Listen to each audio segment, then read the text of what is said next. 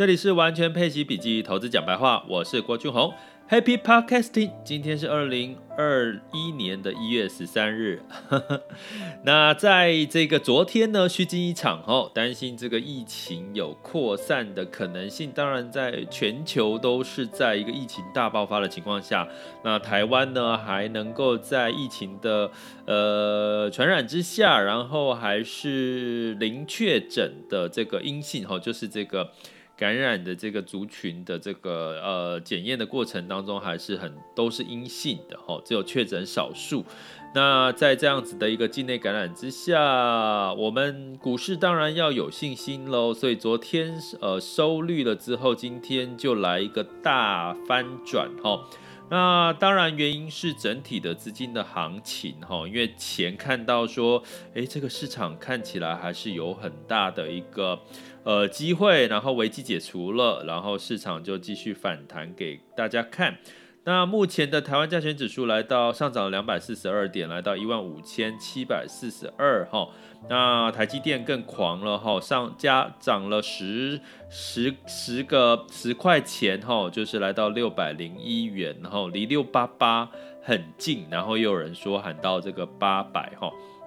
那这个市场的这个情绪呢，其实从十二月的时候，在 Podcast 我跟各位提到，其实所有的机构都畅望台股嘛。那畅望台股的另外一个含义，其实就是资金会去追追逐这个市场嘛。那所以呢，这样子的一个追逐，其实是是每天往你看到基金的净值每天往上走，台股基金，你就会觉得天啊天啊天啊，接下来会不会什么时候往下跌哈？但是这个是情绪，那市场的资金呢，还是在堆高。那当然基本面呢，其实是很多好的消息啦哈。那今天有一个新闻，就是说，呃，在这个台湾的一个台股基金呢，在首度发发放年终的配息，让这个配息率高达十二点二趴哈。那当然呢，这个十二点二趴，我觉得它某种程度是在是一个。呃，媒体公关的一个一个话题哈，我觉得大家不要把这十二趴的配息率想说哇，台股基金可以配息十二趴哈。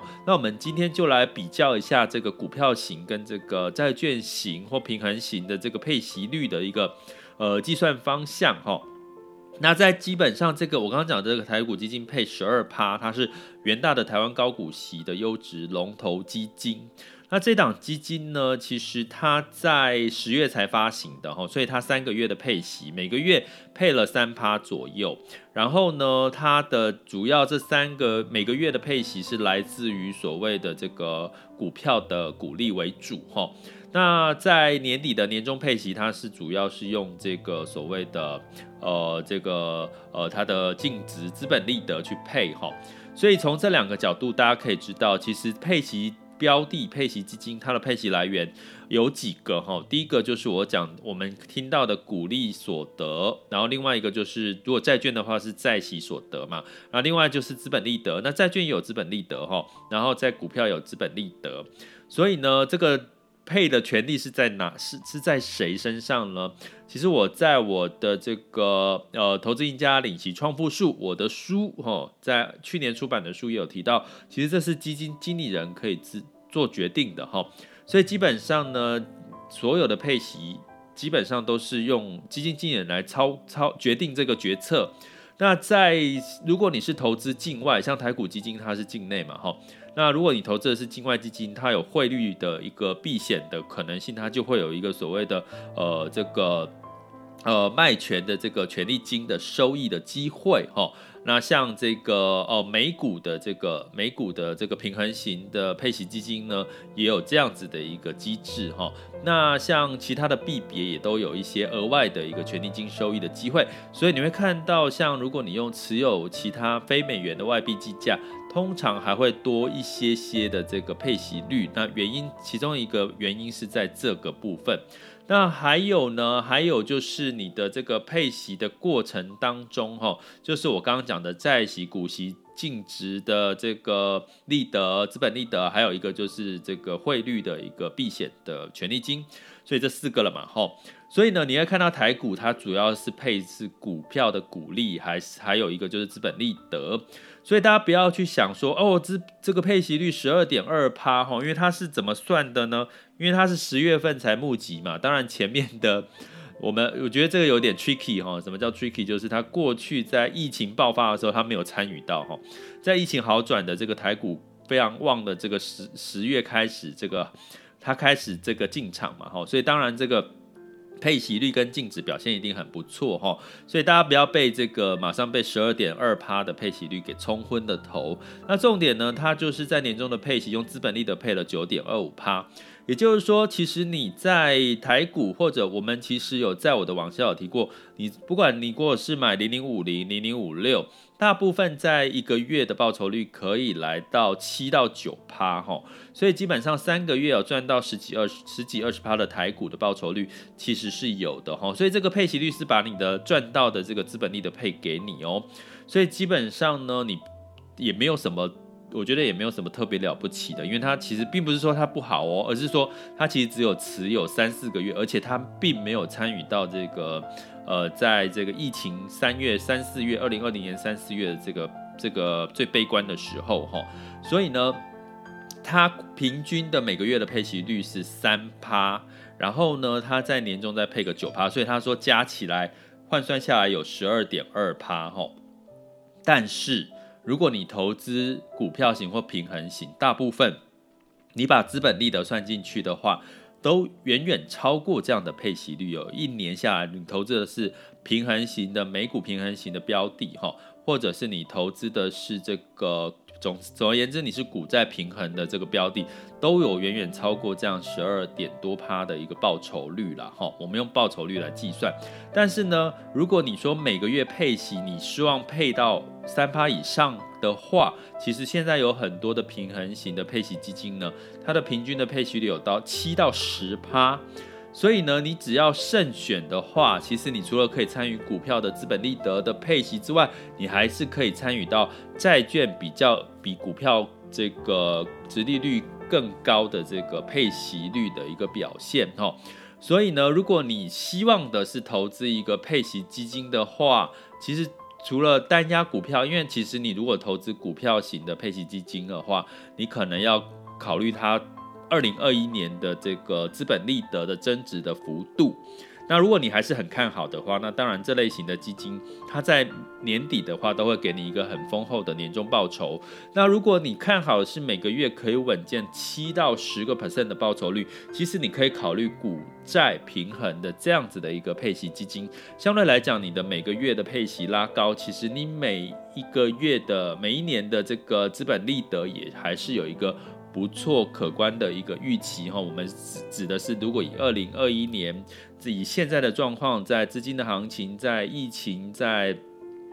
疫情在被慢慢的如果被控制住，然后基本面还是持续的利好的一个情况下的话，那其实这样子的一个情况都是可以期待的。所以，如果你想要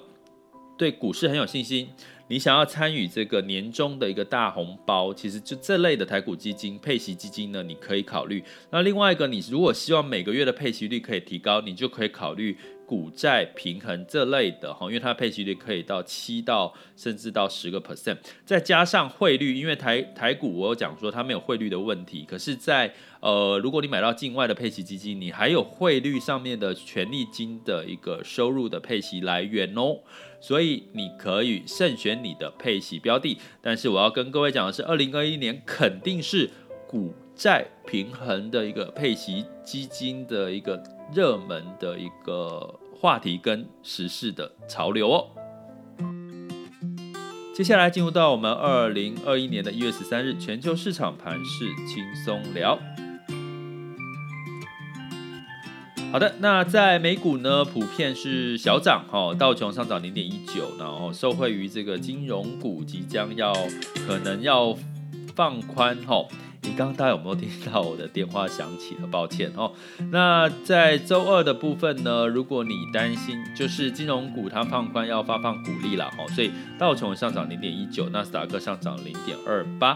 那欧股的部分呢，在周二是持平的，泛欧六百上涨零点零五。那其他英法德呢，分别小涨了、小跌了零点六、零点二跟零点零八。那当然是担心的是整体的这个疫情呐、哦，然后最主要支撑的银行，欧洲的部分是来自于银行、汽车跟油有关系、能源有关系的一个板块哈。那雅股的部分大家也知道哈，在周二的时候收跌，但是今天的呃表现呢，在疫情的疑虑呢结束的情况下，那个。台湾加权指数是上涨了两百零九点八一吼，来到一万五千七百一十。然后恒生指数也是低开高走吼，然后呢，整体的这个亚洲股市日日股呢也是上涨的吼。那创业板更不得了喽，上涨了二点八三。台湾加权指数呢，基本上的上涨幅度上涨了百点呢，基本上也还是在每天大概一一点一趴上下。